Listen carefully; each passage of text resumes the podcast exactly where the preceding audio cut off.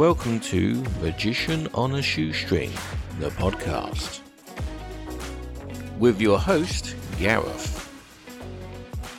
And yes, we are back. Hi, everybody. We, today we are recording using the Audio Tonic, which is a, uh, a, a Windows version of Audacity. We're using the Honor microphone that I bought just before the uh, second or third lockdown, which I was going to use for voiceover work.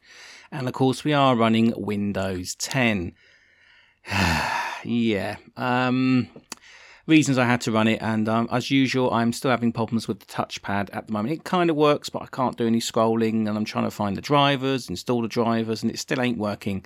If I use it with my plug-in mouse, it's absolutely fine, so it's not really a major issue as such. So, uh, we've had a few bits and pieces happen quite recently. Uh, one of the things that came in was uh, from Wish, I ordered up a uh, a sideways phone holder, the smallest one I could get, with a belt clip on it. One it has belt loops as well. And the good news is you can fit a deck of cards in there, and you actually have quite a bit of space either side. In fact, if you turn the cards over, you can put two decks in side by side, but it won't close properly. So it does have a use. At least I can whack a pet card in there. The magnetic snap goes on, and I can clip that to my belt, and it keeps the cards out of my pocket, which is kind of handy. I've actually got deck of cards in there already as well, so it works quite well. Um, so yeah, you could actually get a deck of cards in there, and if you had another little container, maybe some extra bits and pieces could go in there. But uh, yeah, you know, it, it will work. I mean, maybe I can modify it slightly, maybe shorten it down. I don't know. But it works nicely. And the other thing I managed to pick up was a cutting mat, a cutting ruler, and a couple of snap off knives. So I can actually do some card making. That's right, so I can make my own gimmick cards. I've been watching a, a guy on YouTube, I think called Gaffed, and um, he's got a lot of tutorials on how to make all different styles of cards as well. So maybe something I might play around with in the later time. I just need to locate some elastic thread because I do have double-sided sticky tape.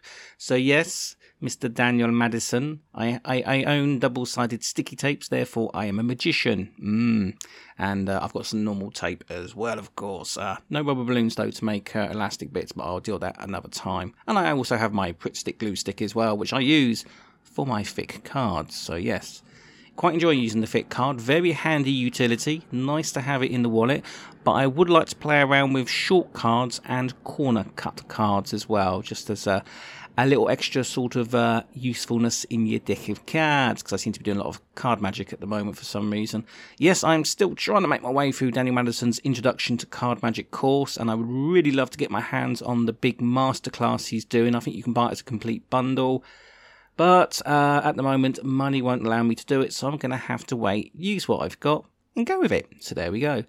But apart from that, in the magic side of things, I haven't really been doing a huge amount. Uh, one thing I have been doing, and I keep these sometimes nearby in a drawer. No, they're not there. They've obviously moved somewhere else.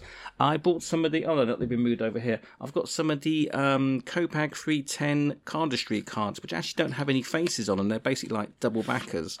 I kind of like the design of these. and I wish they did a set of cards that had this design with normal faces, but alas, they don't seem to have those. But I found the cardistry cards very useful for practicing my Susan, uh, my Susan stuff. Um, yes, some of the slides on the Daniel Madison uh, course, so I can actually sit there and press the, the Susan thing. I think it's called the Susan chart. I don't know. I keep forgetting the names of these things. All I know is ability to take a card, place it firmly in the middle of the deck, and then with some very careful hand movements, you can get it to the bottom of the deck nice and easy. And I just found my Thick card. Yes, I even got a Thick card in my cardistry, so I can actually uh, practice my locating a Thick card literally just by straight and cut to it. Yeah, having a Thick card in your deck it helps. I always use a face card or like a seven of diamonds, which is my favourite force card. So if you ever see me with a seven of diamonds, you'll know that that is a thick card, and then you'll you'll find out what it does. But for a handy little utility that can sit in the deck and pretty much not get in the way, and I would also say as well, go and check out uh, Liam Montier's um, thick card project for more information, how to make one, and some effects that use the Thick card as well, and they're very good effects. So yes, um, definitely recommend that one as well. But I am looking for short card and corner cut card ideas as well. It's just nice to have different weapons in your arsenal, as they say. And I've also got my nice cutting mat there. So yeah, that's all I've really done actually. Just picking up a few bits and pieces. Work's still busy. Today's very busy because unfortunately. Uh, the, the lady that I work for is actually off ill, so there's only two of us in today. Me doing deliveries, the other girl making up the things. So far, it's been okay. And I've also managed to pick up my mum's paint as well, so she'll be happy. I got a magnolia for her, so I have to give her a call later and let her know I've picked it up and drop it round to her probably tomorrow on my way to work. Yes, I'm at Daniel's tomorrow, so it's a nine till five thirty shift.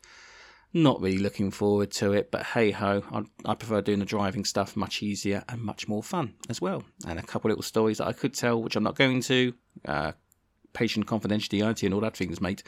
But anyway, so if I update you, so I am slowly working through. I have seen Jay Sankey's new effect as well that he's brought out, which is the uh, um, corner of card, corner of bill, coin to impossible location. That looks very good. I, I definitely know the principle of it. It's a very simple but very well known principle.